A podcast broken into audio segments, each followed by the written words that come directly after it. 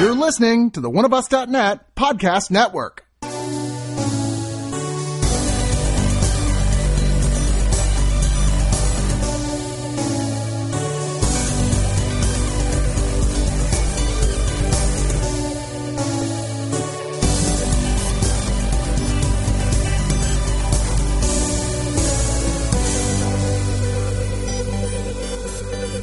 Welcome to the first digital noise of the new year. We oh, re- yeah. First. We, firsties. We ring in twenty nineteen with Joe. Joining me as my co-host. Hello.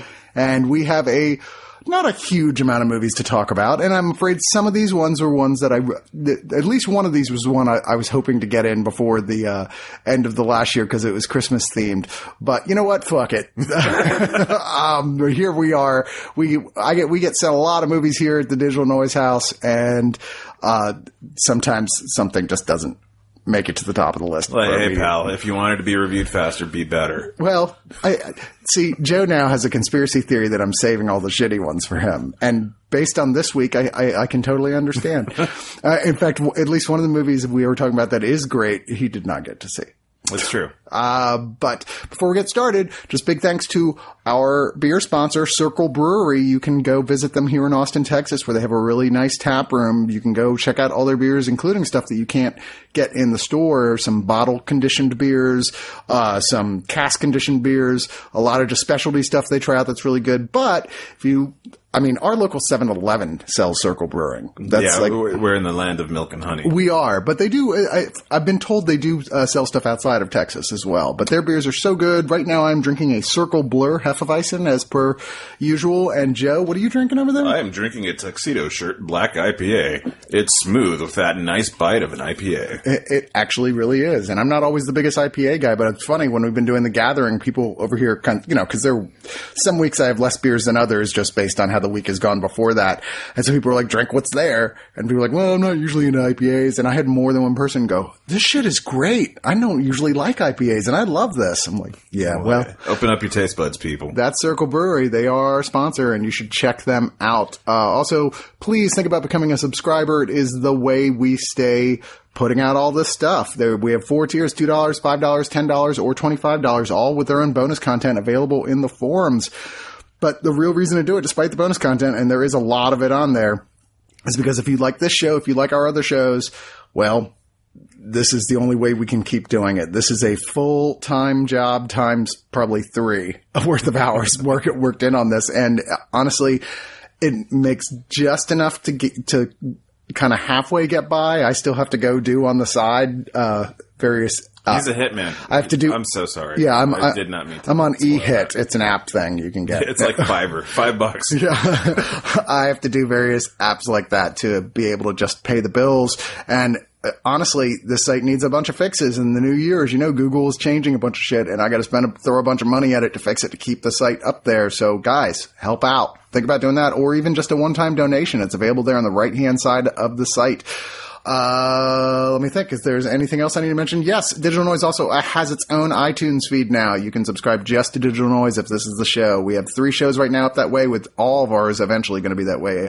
iTunes, Deliberations of Doom, and Highly Suspect Reviews are all have their own iTunes feed right now, as well as various other sources you can get them, including Spotify. We're all Whoa, on Spotify hey now. Isn't that fancy? It is. It's going to make a playlist for me that is, it means absolutely nothing to my ears. All right. Well, let's go ahead and get into the reviews. And we're going to start off with uh, this little horror film that was, as wow, I don't know how to say this, was deeply anticipated by the horror community before they knew anything about it, just based on the cast list. Yeah, yeah, yeah. On paper, this thing should have kicked the shit out of uh, shit. Yeah. I mean, it's this, uh, if you are a deep cut horror fan, pretty much almost everyone in this thing is a recognizable, or maybe not recognizable because a lot of them cur- usually wore masks, but but like a, a major name on the horror circuit with Kane Hodder, Barbara Crampton, Bill Moseley, Dee Wallace, Michael Berryman, Tony Todd, Sid Haig, Adrian Barbeau,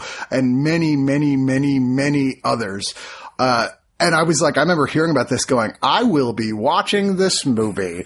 It's the Expendables of horror is how they were trying as, to yes, sell it, which it is, says on the box, which is not a selling point for, it shouldn't be for anyone. Because have you seen the Expendables? It's not real hey, good. It, it is what it is. Uh, but this movie, Death House, which came out uh, exclusively on D V D, is uh, the last film that Gunnar Hansen, who played Leatherface, made. Mm-hmm. He was actually the writer director of this thing, um, and uh, and then he died before he could really get into the direction of it. It was taken over by someone else.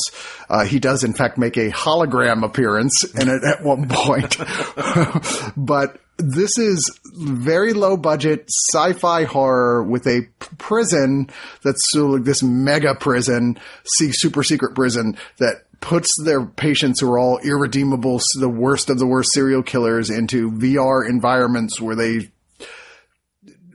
try to change their personalities to become like, like to get rid of their positive reaction to horrific things and make them better reformed people. Yeah, yeah. Uh, the, the the conditioning, but to what end? Uh, I'm, yeah. I'm pretty sure they said it, but... It's not like they're going to let him go at some point. Like, oh, he's fixed. Yeah, well, I mean, they, they do bring up kind of uh, some, some questions with one of the characters who is seemingly a good guy about his past, and was he a subject of, of these things, but you just don't care. Yeah, it's like two young, hot uh, F B I agents that, for some reason, take showers together for no reason. Yeah, it's very friendly. Yeah, I was like, wait, so y'all aren't lovers or anything, but you're just like... randomly just take a shower together just so we can have a hot, sexy nude scene. Well, at Quantico now, uh, Starship Troopers is required watching. So it's good. Nice one. Uh, I forgot about that. Yes. Um, so they're there, uh, basically invest, taking a look at this place being uh, toured around by uh, uh, Barbara Crampton, who is the one of the main doctors, and Dee Wallace, who's the other one. And of course, there's a power failure, and because no one ever thinks these things through in any sort of vaguely real life way, all the cells open. When oh man, how'd that happen? And they're trapped in the death, had the multiple levels of the death house, having to fight their way out, and also decide. What are they going to do? In the meantime, for reasons that are never entirely clear, there are a, a group of the worst of the worst ever serial killers at the very bottom level that like that are talked about in like vague, oh, we don't talk about them. They're, yeah. they're the worst of the worst. That um, I've no idea what is happening when we finally get to meet them towards the end. Where I was like, are they supposed to be gods or something? What yes, the- yes, they they have they are like avatars of uh, evil. But like all the other killers, while they're trying to kill the doctors and the surviving characters are trying to get away uh, through the thing. And avoid the, the rest of the serial killers who are led by Kane Hodder. They've decided that their whole goal is to meet up with the Satans at the, the or not the Satans, because there's the three Satans as well, who are yes. three guys who believe that they're yes. all different versions of Satan. Mm-hmm. um, but they, they all decide they have to go down and meet these their gods, and the way out is down, not up, which makes no sense, but okay. Well, you, you got to get under before you get over. I guess, right? Um And this is just a collection of, you know, I'll admit, decent gore effects. Like, there's a whole sequence that is never explained at all where they go in this room where everyone is still alive, but they have, like, no skin and they're kind of rotting. And that looks great. You're like, wow, these are really cool looking. To what end? Yeah, but then it's also mixed with some really super shitty C G. Oh, man. Just like bottom, like beginning of Sci-Fi Channel, like C G. Yeah, you're you're, t- you're taking your one oh one After Effects class and, uh, you know, and, movie. And really, really, really bad acting from a lot of people, including people who I know are better than this. But part, part of it is the dialogue is written so bad. And not for, like, we're writing it bad intentionally for yucks sort of way. Right. This movie feels like they really thought they were making some sort of psychedelic horror masterpiece that was not supposed to be funny. Well, it's it's kind of weird. Anytime we see these these collabo picks, like, uh, there was that one that the Repo Man guy did with all the musicians, where it's like, okay, this is a bunch of... Straight like, to hell, yeah. Yeah, yeah. You'd think, okay, well, this should be cut. No, no, this is shit. Uh, yeah, it's it, it's much like Death House, uh, much like Straight to Hell.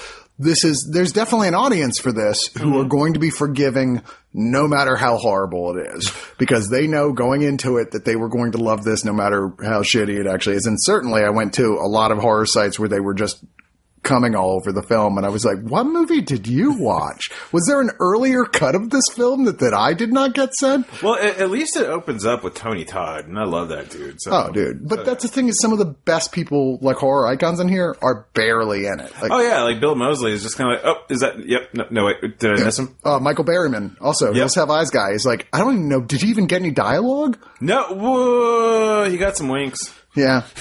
Got some head nods. I, I was just like, there's definitely, oh, Lloyd Kaufman is in this as well, who actually has one of the few funny I, moments in I, it. I actually must have missed that. He's like the surgeon guy. And the, there's this. Oh, okay. Yeah, I was like, right. I've seen him do so many interviews over the years. I knew immediately that was Lloyd Kaufman. I was like, of course he found his way into this movie. He's like, hey, I heard you guys are doing a horror thing. Why didn't you call me? All right, fine, Lloyd, come on. I don't know. I, I, maybe you're, I know Patience is chomping at the bit to borrow this from me. Um, I, she's probably going to love it. I found it very difficult to sit through, but it certainly is a film that moves fast enough that you can laugh at it and have a good time. It certainly is a film. It is. And, and there is a shit ton of like hardcore, well done gore and a shit ton of ridiculously, terribly not, no one even gave a shit about C G mm-hmm. and a script that makes no sense. That tries really hard to get someplace you've never seen before. You've never seen it because it doesn't make any fucking sense. Because it's on the bottom of your shoe. It is on the bottom of the shoe. You need to scrape that shit off. All right, so a horror movie you did not get to see. And I'm actually of two minds about this uh, film. Uh, this is a, a Japanese film called Brutal that came out in twenty seventeen and we're getting here now on Blu-ray. Um, it's divided into three parts, uh, called Man, Woman, and then Man and Woman. No. And the first part, you follow a guy named, uh, uh, who, a guy, Man, who's just referred to as Man, who is, uh, a psychopath who abducts women, brings them back to his house, tortures them graphically and horrifically. Often there's one scene where he just stabs a woman between her legs with a butcher knife multiple times. Okay. There's a lot of crotch stabbing in this movie across okay. the board for the record. Um, and he talks about them while he's like, before he kills them, he's always like, do you understand why I'm doing this? So like they're trying to set up a, some degree of like, this is like, this guy is not just some random killer. He's got a, A, a, a psych, psychopathology that we mm-hmm. want to expand upon, which I guess it is so brutal. This first sequence that I almost turned it off and said, I can't watch this. It's just so misogynistic and horrific. I mean, it is one of the most graphic, violent things I have ever seen in my entire life. I like so graphic and violent. And it's all convincing. It's all very convincing. Like mm. they spent some money on these effects. It looks so real. You would never want to put this in your eye holes if that's not your thing. Uh, the second chapter, Woman, is a woman, uh, who is a psychopath as well, who abducts men, brings them back to his place, tortures them off and stabs them in the crotch until they die. And this goes into a storyline where she abducts a guy. Uh, she brings a guy back to her place who turns out and realizes what she does and is there because his thing is to kill other serial killers, I guess. And, um, and then, and then she kills him anyway. Yes. And the third part is the meeting between the two meet serial cute. killers, yeah, which I gotta admit, the third part of this, I'm like, oh, I hate to admit it, but this isn't bad. The whole film. I mean, like I said, you gotta say the gore effects are incredibly well done. Um, the acting in it is actually pretty top notch from these people. They're, they're playing really convincing, just psychopaths. And the, the way that the pathology of these two serial killers mixes and merges in a, a meat stab. Mm-hmm. Like they have stab a, cute. There's a sex scene with them, like just fucking murdering each other while they're having sex. No. And it's or, in a way penetrating. You know. And n- not really. Yeah. But yeah, but that's kind of the thing. It's like, it's like there's no penetration, but now there finally is. Um, It's, this is deeply disturbing, but there's no denying that this guy has kind of a unique vision. Uh, it is for maybe two people I've ever met in my entire life. And I will certainly never go back and watch this movie again. It Fair is enough. Way past my barriers of, of stomach churning. Like it, it's just really distressing, but it, I got to give him credit for what he did right he, here. And the fact that it ends on an interesting note. there, it's very annoying, though, that like he just chose to cover up the fact that it's shot on cheap digital video by giving it a grindhouse look, by adding oh. a bunch of crappy pops and stuff that are yeah. obviously also digitally added. I was like, don't, don't do that. No one should ever do that. That's like, we're done with that. Okay. Like Rodriguez did it and we all went, yeah, I see where you're headed, but that was, no, it was a bad call. We shouldn't have done that. And like eighteen people have done it since, and we've all been like, will you please stop doing that? Let's just take that off of After Effects. We really just should take that off of After Effects altogether. But I mean, hey, maybe this is, maybe this is your type of thing. If you like this kind of extreme horror from Japan, this is one of the better ones I've seen for you people who like the guinea pig. I was going to say, for all you guinea pig fans out there. Yeah. All right, so let's move on to a horror that I was actually kind of surprised I kind of enjoyed. And maybe it's just because of the casting of Bruce Boxleitner as a biker Santa Claus, which I thought was just dead yeah. on perfect. And plus, a lo- old school Rocky Horror fan here. Uh, anytime, uh, no, I'm sorry, I said Box Boxleitner. Bruce Barry Bostwick, who plays yes. Brad in Rocky Horror Picture Show, plays Santa Claus. Uh, Uh, there's a lot here right off the bat. I was like, oh boy, here we go. Bunch of very busty, um, uh, dressing to show that off. Busty, uh, minimally attractive. Yeah. Talentless. Women who, uh, have a, a, a video show where they go to sort of abandoned places and shoot videos, and they have a big YouTube following, and there's two of them, and then they're bringing their friend along who's also sexy, but less busty. Mm-hmm. Of course. Well, she's the practical one. She has a, she has a job. She actually has a job. I know. Well, to be fair, it sounds like these other two make a good living off their videos. I mean, come well, on. I, I, yeah, I mean, the YouTube tea runneth over.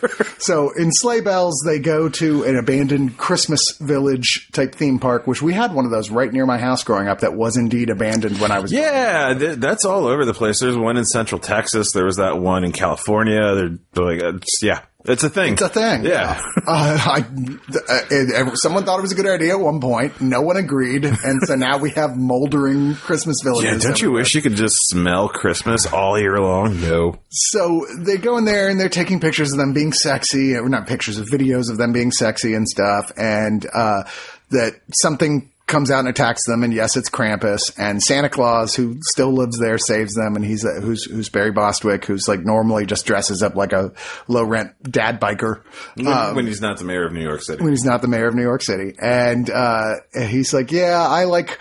Years ago, I decided to start this thing because, like, the Christmas thing was kind of waning. People didn't believe in Santa anymore. We're like, well, but this is the one place I can still be here and be witness, and it didn't really take off. And now uh, I have to stay here because, like, I'm at e- I'm at equal balance with my negative counterpart Krampus, which the movie actually has something I've never seen them do before with Krampus, which is like, yes, you can't do anything to Krampus that won't happen to Santa Claus and vice versa. Like they are literally shadows of each other. And I was like, that's kind of a fun little gimmick that they, they do indeed have some fun with here. I mean, I don't want to say this is a good movie. No, it's, it's once again, it's another porn quality without the fucking movie. But I mean, I would give it a little bit better than that.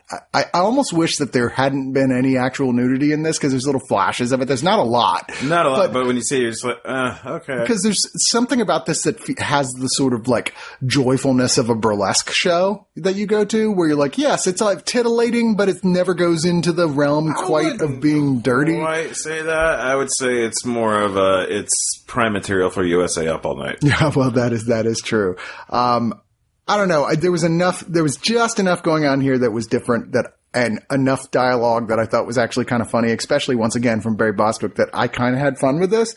It is not going to be most people's cup of tea, but my favorite subgenre is Christmas horror. Oh, okay. This specifically being Christmas comedy horror, but th- there is some gore in here. Not a lot. What there is is, is not terribly done. It's the Krampus just, wasn't the worst thing I've seen. The Krampus looked fine. And, and they have fun with it. The fact they spent as much work as they did on them, and then they do really silly stuff with them, like tying him up with Christmas. There's a scene I thought was very funny where they tie him up with Christmas lights while he's unconscious, and then they take a bunch of pictures like shoving their breasts in his face and stuff, which I was like, that's funny. Well, anytime you can tase Krampus, that's a good movie. Yeah. Uh, and I like that, like I said, that thing. You tase Krampus and he's unconscious, then Santa will also become unconscious. And you're like, okay, uh, the ending doesn't really know what it wants to do. Uh, it's just like, I guess this is over. But there is, if you like this thing, and this is, I, to some degree, I enjoyed this, I think, because it's clear it's one of these things. This is all just a bunch of friends who got together to make this thing. And they all obviously really know, even like each other in real life. And where there's tons of like the, of bonus features on here with them just fucking around, just having a good time drinking and talking about the movie. There's, there's several behind the scenes things here. There's one where the cast is just making Christmas cookies together while talking about the movie. And they're just, well, that's just it's not really edited at all. It's just kind of like, we just filmed this when we were drinking on Christmas Eve and here we go. That's fair enough. Yeah. Uh, but I, like I said, for what it's worth, I thought this was kind of cute.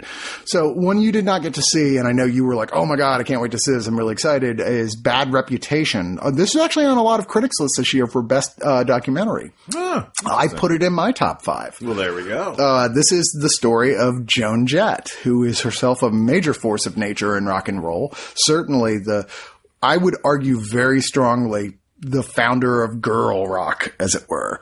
Um, the, the one who kind of made this a empower, very empowering thing of sort of like bands of, that, of it not being a gimmick, being a woman. Yeah. Of being very serious. Like, yes, we're rockers. We're rock and roll people. We don't want to be like, like, oh, isn't that adorable? Look at those mm-hmm. girls doing what they do. No, they're not playing this for laughs. And this follows, of course, it, it spends only so much time following her with The Runaways, which obviously much was made recently with a, a biopic movie that came out of there, and her contentious relationship with the total piece of shit manager for that band, mm. who was a manipulative, uh, machinating asshole. And then, of course, with uh, Sh- uh, Cherie, who was the lead was singer that, of that, that band. Dakota Fanning? Yeah, who okay. is who was only interested in her own career, quite frankly. Understandably, though. Um, but then... it spends a lot more time following Joan afterwards when she got a new manager who, even though, of course, Joan is gay, um, mm. she has a relationship with this guy that's like an old married couple that love each other to death. Where, yeah, they argue sometimes, but even as they're arguing, they're like, ah, we'll be over this in like ten minutes. I think it's awesome. Yeah, they squabble, but it's done clearly out of love. And this guy was like literally spent all his own personal money to put out her first album. Like, it was like, I believe in you. I'm, I'm a manager, but I'm spending my money to put out this record, and like never did anything but actually stand behind her. And this is a really rare story in rock and roll. The manager and, does right by a client.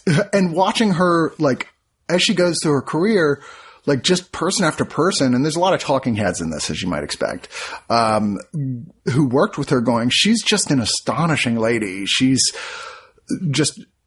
incredibly collaborative. You, not someone who's ever like, yeah, but this is my show. She's never one of those people, but also knows how to be the boss at the same time, mm.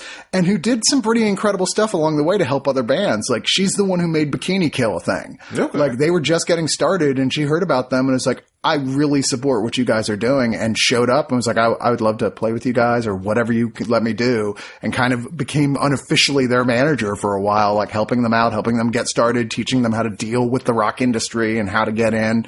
Um, with the, when the lead singer of the band, The Gits, was raped and murdered, which was a horrific thing that happened mm. in Seattle, uh, uh, in the nineties, she spearheaded a thing to like where she came in and like filled in at a benefit show as the singer for the band, and then like had a whole thing about like starting this organization to not let this ever happen again type of thing. This is horrific. This very feminist band, and this happened, the worst imaginable thing.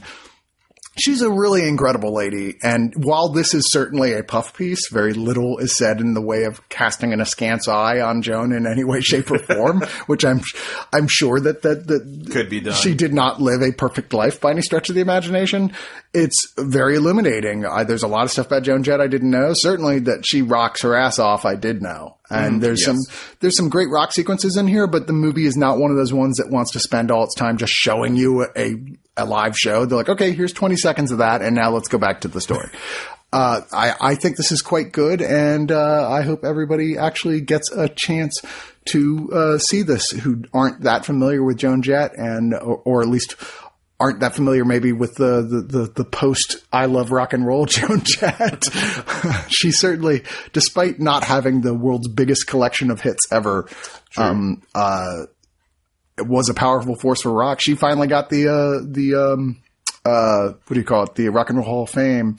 And it's really quite moving when they film her in the ceremony, who is traditionally, I mean, like I said, she's always been, she's a tough chick for sure. She's yeah. super tough, but with a heart of gold.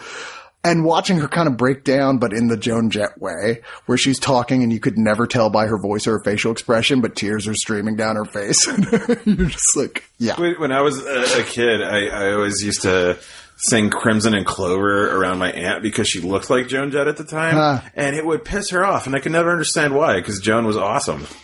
But she was more of a Janet Jackson type of girl. Ah, so, fair enough. Yeah, what yeah. do you do? I, I'll be honest. I, I like Crimson and Clover more now, but at the time I hated it when it came out. Oh, it's super saccharine. Yeah, I was not a fan, but I do love a lot of Joan Jett. All right, so sticking on with the girl power, we have Support the Girls. This actually made our nominees list this year that was picked by a select crew of people, which I was not one of, uh, for the Austin Film Critics Association Best Texas-Made Film this year. I, uh, it's it's my pick of the week.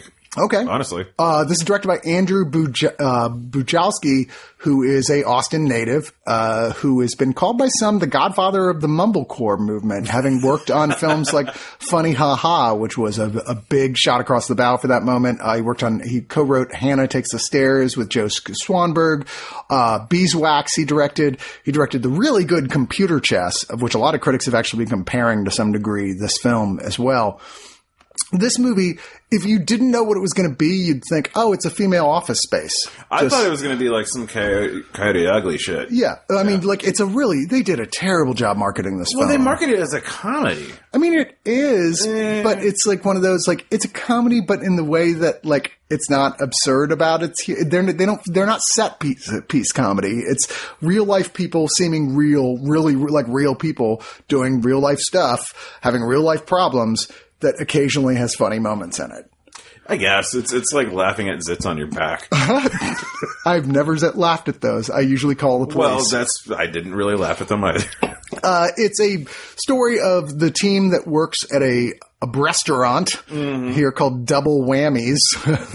That is, you know, I mean, it really, it's the equivalent of the, the restaurant in Office Space, the Fridays knockoff, except with boobs. Well, so uh, it, was, it was filmed across uh, thirty-five from Twin Peaks. Mm. So I mean, that's basically not, what not, it is. Not Twin Peaks, by the way, is uh, the, the television show. There's a restaurant chain here of like with a lager theme mm. called Twin Peaks. You know, for all of those Central Texas lagers.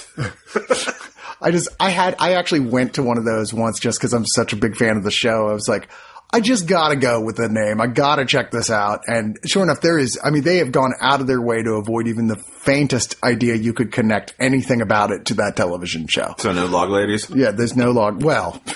Wait, what am I saying? I don't know. uh, Regina Hall is the standout here, playing the manager of the restaurant, dealing with all these different girls who work in this place who have very different ideas about what's going on in their life. I mean, if you've ever worked at a chain restaurant, you know, you ain't doing this for life. This is not your thing. I mean, unless you're on the Regina Hall track, which is like, I'm been, I've been managing this place for a long time. I don't know what else I do, quite frankly, mm-hmm. but I'm starting to think maybe I should start looking. Her, the actual owner, played by James LaGrosse, is a greasy slime ball of a, uh, yeah, piece of shit human being. But she does her best to be the balance of trying to make things work and keep him at bay. And I actually found this kind of enchanting. Oh, um, definitely. All these ladies in this role, especially Haley Lou Richardson, who plays the kind of most upbeat of them, is are great. And Regina Hall, just watching her as she deals, has to put out fire after fire, either personality-based or customer-based, or something goes wrong in the restaurant, or dealing with the, the, the their greaseball boss, is really well done. Yeah. I was trying to figure out what city it was trying to be, because even though it was shot in Austin, it wasn't supposed to be Austin. No, I don't think so. Uh, because they, they mentioned it being off of I ten. So that's not Austin. So I'm guessing like San Antonio or Houston. But uh, that's that's that's beside everything else. um. So you did. You said this is your pick of the week. Mm-hmm. I mean, what about you? What about it did you love? Uh, I, I thought it... it, it pretty accurately portray- portrayed the day in the life of just uh, a fairly average person just dealing with all the shit that life can dump on you on one goddamn day.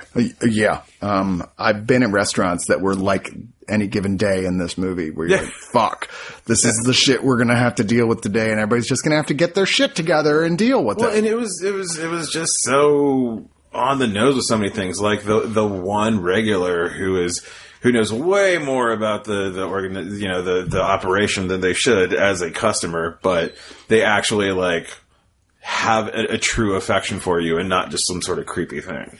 Yeah, no, I mean, I love that the the, the actress. Oh my goodness, what is her name? I think it's Leia, De, yeah, Leia Delaria, who's you've seen on uh, a lot of. She's in Orange is the New, yep. is the New Black, who is who is great. She's yes. like you know the big the big trucker lesbian who hangs out at the restaurant, who they never ever turn into a joke nope. uh, for that. They're never. You keep waiting for them to do like oh they're going to make a trucker lesbian thing out of this, and it mm-hmm. never. It's not a thing. She's a person who hangs out at that bar. I, I think this is a perfectly charming film that if you go into it knowing that it's not going to be an absurd comedy and are ready for it being kind of a slice of life film exp- that is right there. Any of you guys who've ever worked in a restaurant, you should watch this movie. I think you're really going to enjoy it. Yeah, do it. All right. So next up we have Operation Finale. Man, I should have saved this for last. What was I thinking? oh, snap. Uh, okay. Edit this out and cut. This is a uh, yet another film about the after effects of World War Two with the search for former S S officer, piece of shit, Adolf Eichmann. Played. Can you say that on the podcast? I, I think I can. Wow. I don't think the uh, S S Anti-Defamation League has as much power as they used to. Uh, played by Ben Kingsley, who just goes to show could play pretty much any role he wants. And he, and he did, because he pretty much just played it as Ben Kingsley. I mean, the guy plays, he plays Indians, he plays guys who are pretending to be Indian, but are, are just look, British guys, he guys plays guys, Nazis, he plays, he can do anything. Yeah, Tootsie. Tootsie? Are they, if they remade it with Ben Kingsley, I would watch it. They should. Yeah. Um, this is based on a memoir uh, by Israeli officer Peter Malkin uh, that is the basis of the story, which was the real search for Eichmann, because he was one of the last big ones that got away, that everyone had kind of given up on, was like, we're never going to catch this guy mm-hmm. who had, who had uh, gotten away to uh, uh, um, Argentina. Argentina, thank you. I was going to say Amsterdam, but I knew that wasn't right. And so you've got in the lead for the search of the, for him is Oscar Isaac. It's Poe Dameron. No, not as Poe Dameron. He's uh, determined that despite despite you know the Mossad going like we don't have time for this bullshit. We have real immediate problems going on right now, and this is a, another like snipe hunt. Mm-hmm. You know, like uh, we always get stories. Oh, somebody thought they saw Eichmann here, and it never pans out to something. And this probably isn't anything either, except of course this time it actually was. Dun dun dun. And the film is divided into halves. The first half is really kind of like him trying to convince people this is worth your time, and then searching for him. And then the second half, surprise, is kind of surprising. Is like we got him right in the middle, and you're like, okay, so it's like a series of conversations. Yeah. So uh, what? How do we? How do we make use of him? Yeah, yeah. What do we do now that we have him? And a lot of it is trying to convince him to just admit his crimes, you know? Um, and the weird sort of, it's not a friendship, but the weird connection that forms between Oscar Isaac and Ben Kingsley's characters, which is the best part of this film. Well, right, because it, it, it displays that somebody like Eichmann uh, didn't get to be the architect of the final solution just because he, he was a hard worker who showed up every day. It's because he's a manipulative motherfucker who knows how to play people. Yeah. Which is exactly what he does. And Isaac, who is kind of almost like a, you know, naively boyish in a way about his optimism about this whole situation from the get-go, sort of becoming hardened by the scenario and trying to figure out how am I going to, what do, I, I'm not going to resort to actual torture, or am I? Yeah, I don't know yet. Uh, Melanie Laurent is in this as well. Nick Kroll, Haley Lou Richardson. Wow, two movies with Haley Lou Richardson. Mm. I didn't even catch that. I I think this is okay. I, I certainly understand there's more than enough action films lately about the hunt for Nazis. Mm-hmm. And they're like, we can't make that movie. We have to make no, it. This, a, this has to be like a, a serious take on it. Yeah, this has to be a, a, a drama, a character-based drama. And I think I more admire what they're trying to do than admit that they pulled it off, because I'm not sure they did, really.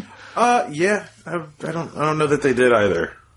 It's very mixed feelings, but there's a point where I really, quite frankly, was starting to just lose interest. Mm-hmm. And it's like, okay, this has been going on for a while, and uh, it doesn't feel like it's really going anywhere.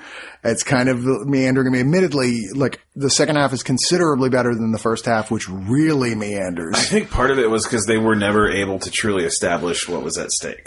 Yeah. Yeah, you know, that, like, why is it so goddamn important? They like, don't. I, I get it superficially, but why? They don't really deal with that aspect of it that much at all. Mm-hmm. Uh, but that's Operation Finale. I, I, I feel weird about this one because I feel like I should have more to say about it, and I just don't. No, I, I mean, if you got spare time and it's streaming, why not? Uh, our next film is Night School, which I was kind enough not to make Joe watch. I love me some Kevin Hart. I'll, I'll be honest. I, you guys know me. I can't stand Kevin Hart. I, I did like Jumanji two, but it wasn't because of Kevin Wait, Hart being you, in it. Oh, mm.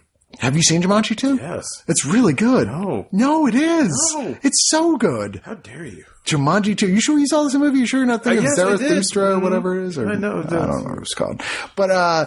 this was directed by Malcolm D. Lee, who is one of those directors who's made quite a few films that looked like they were going to be awful and ended up being quite good, uh, using very specifically African-American community, like Undercover Brother, which I still insist is a billion times better than any of the Austin Powers films. That's so great. Uh, uh, but Macy Gray with, with pork chop sideburns. It's it's Austin Powers, but about but with blaxploitation, mm-hmm. and it's so much funnier than anything in the Austin Powers films. Um, or Roll Bounce, which is his story about sort of like ro- ro- uh, roller skating in the seventies, but what was going on with the African-American sector of mm-hmm. that, which is great. It's still, I say, the best roller skating movie ever made next to Xanadu. I know. That, yeah, that Starlight Express. Uh, or Girls Trip, which a lot of people really enjoyed. And even I admit, despite some I- issues I had with the occasional unnecessary gross-out joke, which always drives me crazy, was not bad at all. Mm, I didn't um, see that one.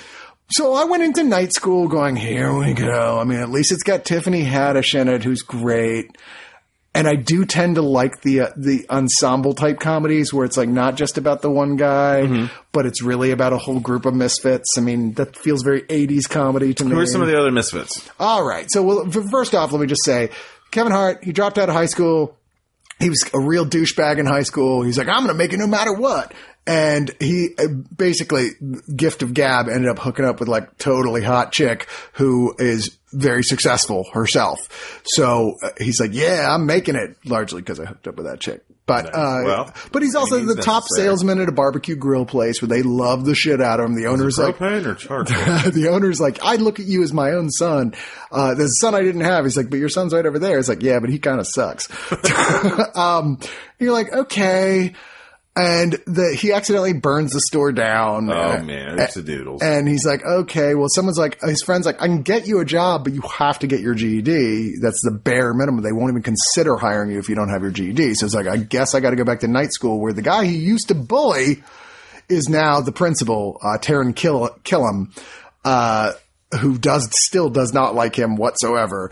Uh, and he's told, no, you can't, we have no night school. And then uh, Tiffany Haddish, who's the night school teacher, is like, what are you talking about? Of course we have a night school. You can come in and you be one of my students. So enter the rest of the Night School people, which has got like Rob Riggle in okay. it, who I like Rob Riggle. He's not always, doesn't always make the best choices, but he tends to be well used well, in things. He kind of has to take all the shots. Uh, Romany Malco, who is one of those guys you're like, who? But he was in like Weeds, uh, uh, No Ordinary Family. He's one of those actors you're like, oh yeah, I've seen him. He's in the forty Year Old Virgin. He was the, the black guy in the forty Year Old Virgin okay. of the team. He's that guy you like, you see him, you're like, oh, I know that guy.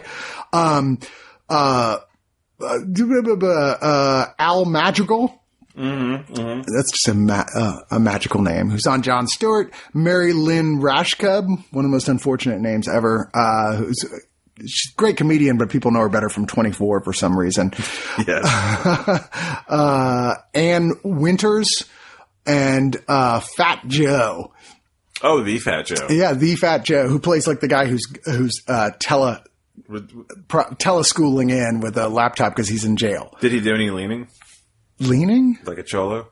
I don't know what that it means. It is one of his songs. Okay. I don't, I would not know these things. Well, I know. Sorry. I know. I'm, I apologize to everyone out there for being culturally ignorant. Being like a cholo.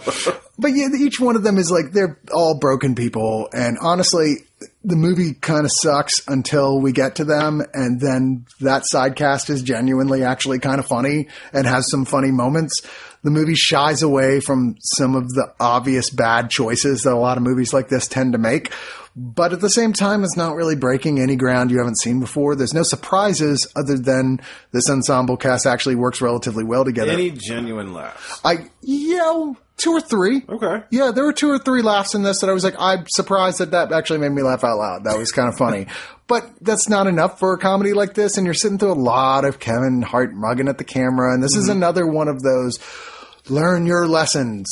I mean, it feels so eighties. This is summer school, you know? This is something else like that where it's like, okay, it's it's a wacky comedy with some risque stuff, but ultimately it's about, like, learn, everyone learns an important lesson. And I don't know. I just I, – I, I can't hate this movie. It's not hateable. It's, it's, nothing it's not ab- bad enough to be hated? No, it's it really isn't. At no point I was, like, going, God, I fucking hate this movie. But it's just so middle of the road. It's just not really trying very hard at any given point. There's so many cliches. Like, there's a point they go to the the actual high school prom. Mm-hmm. And so they go and they're doing a bunch, all the old people dancing, like doing all the super elaborate dancing. I suspect often with stunt people, uh, doing it for them. That's like, uh, this is, I don't need to watch this. This is a thing that I, we all knew was going to happen at some point, and now here it is. I don't know. It's okay. There's a lot of bonus features of the usual sort of gagorama type bullshit, but um, you know, except for the prom thing, I could have sworn you were talking about our next movie. Uh, well, our next movie is Smallfoot, which I'm actually surprised to hear you say that, because uh, Smallfoot, this uh, three D C G musical comedy uh, adventure film from Warner Animation Group, I found moderately charming. I found, why the fuck was this? I think part of it is I like that they clearly were cribbing from a – trying to do a C G version of the sort of Rankin Bass look. That, like, yeah, okay, I'll give you that. And I have I have big soft spot in my heart for the whole Rankin Bass look, for sure. Well, I have a big soft spot for uh, King James, a k a. LeBron James. Oh, uh, I thought you were, were getting into a biblical discussion. Yes. All of a sudden, yeah. I was like, "Wait, what? What's happening?" No, now? The only thing that I enjoyed from this movie is the fact that here's here's the big takeaway, people: the greatest of all time, LeBron James, is one of the voices as a side character. He, okay, now go. He is indeed. Uh, Channing Tatum plays Migo, who is a young Yeti who lives way up above the clouds on a tall mountaintop. Uh, and they're, they have a whole elaborate community and an elaborate mythology, mm, including a mm. mythological leader who tells them all these things, including, like, every morning, uh, Channing Tatum's dad, played by Danny DeVito, has to basically launch himself headfirst into a giant bell, which summons the sun to come up above the clouds. So, you get out of here, you damn snail. Uh, but, uh, Tatum's character, Migo, who's way into life in this village, who just loves the shit out of it, kind of stumbles across a conspiracy theory inside of it that there exists such a thing as small feet. See, it's weird. He's genuine, but also stupid. That's true. Um, so, yeah, he basically, it's a reverse Bigfoot thing or Yeti thing where it's like, oh, humans are the mythological creature. But they believe their whole, the clouds is, like, literally it. There's nothing under the clouds. So there's no below below that, but mm-hmm. he accidentally ends up falling into the below that, finds a human who uh, they can't actually speak. He hears his voice as, like, high squeaky stuff, and the human hears his voice as giant monster roars, but basically abducts him and takes him back up to above the clouds to show everyone, look, small feet are real, and it disrupts their entire society. Like, fucks shit up. You know, it's funny. This movie, at first I was kind of getting annoyed with what its message was, because I'm like, is your message going to be sometimes it's better just to let people be stupid and believe their bullshit religious stuff, even if it hurts them? Yeah, no. And, yeah. and then it and then it actually finds a solution to go, no, it's not better to do that. No, I was pretty sure at the beginning that it was going to be like, hey, if you're if you need to raise a skeptic child, show them this. I just I just ooh, mm. I liked that eventually it came down on the side of compassionate skepticism. I was mm-hmm. like, wow, I, maybe that was part of why I enjoyed this. Cause, but I was like, that's actually a pretty complex message that they go down through, like, all the reasonings through to mm-hmm. get to the final point of, like, no, like, skepticism is important, but you got to remember to not be a dick about it. Yes. Which I agree with. I, I get very annoyed at some of the atheists and skeptics I see on my feed who are just like, if you're religious, you're a fucking water-headed moron. I'm like, well, you shut the fuck up. You're not doing anyone any favors. That's okay. They're, they're miserable people. I, I, I suspect some of them are. I'm not going to speak for them. But uh, I say that as, as many of them being my very close friends. I know. I and have, me being one of them. I have several very close friends who are so mean about it. And I'm just like, okay, just don't say that to any of my friends who are religious and we'll get along fine.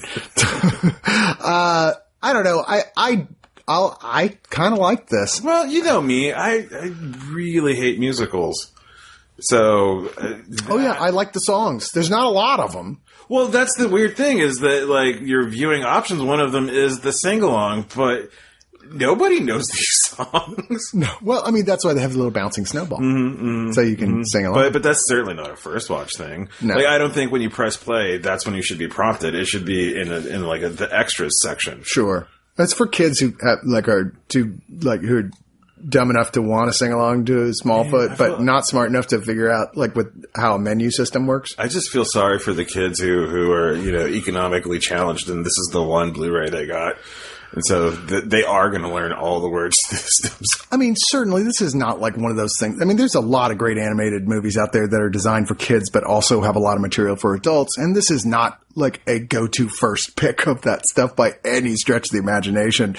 But I mean, if you have kids, you're probably constantly trying to entertain them and with stuff that's not going to make you want to rip your eye holes out because you're going to have to watch it thirty times. And Smallfoot isn't a terrible choice for that. I, it kind of made me feel like there must be some super special literal physical club in Hollywood where the only way you can gain access is if you were a voice actor in one of these things.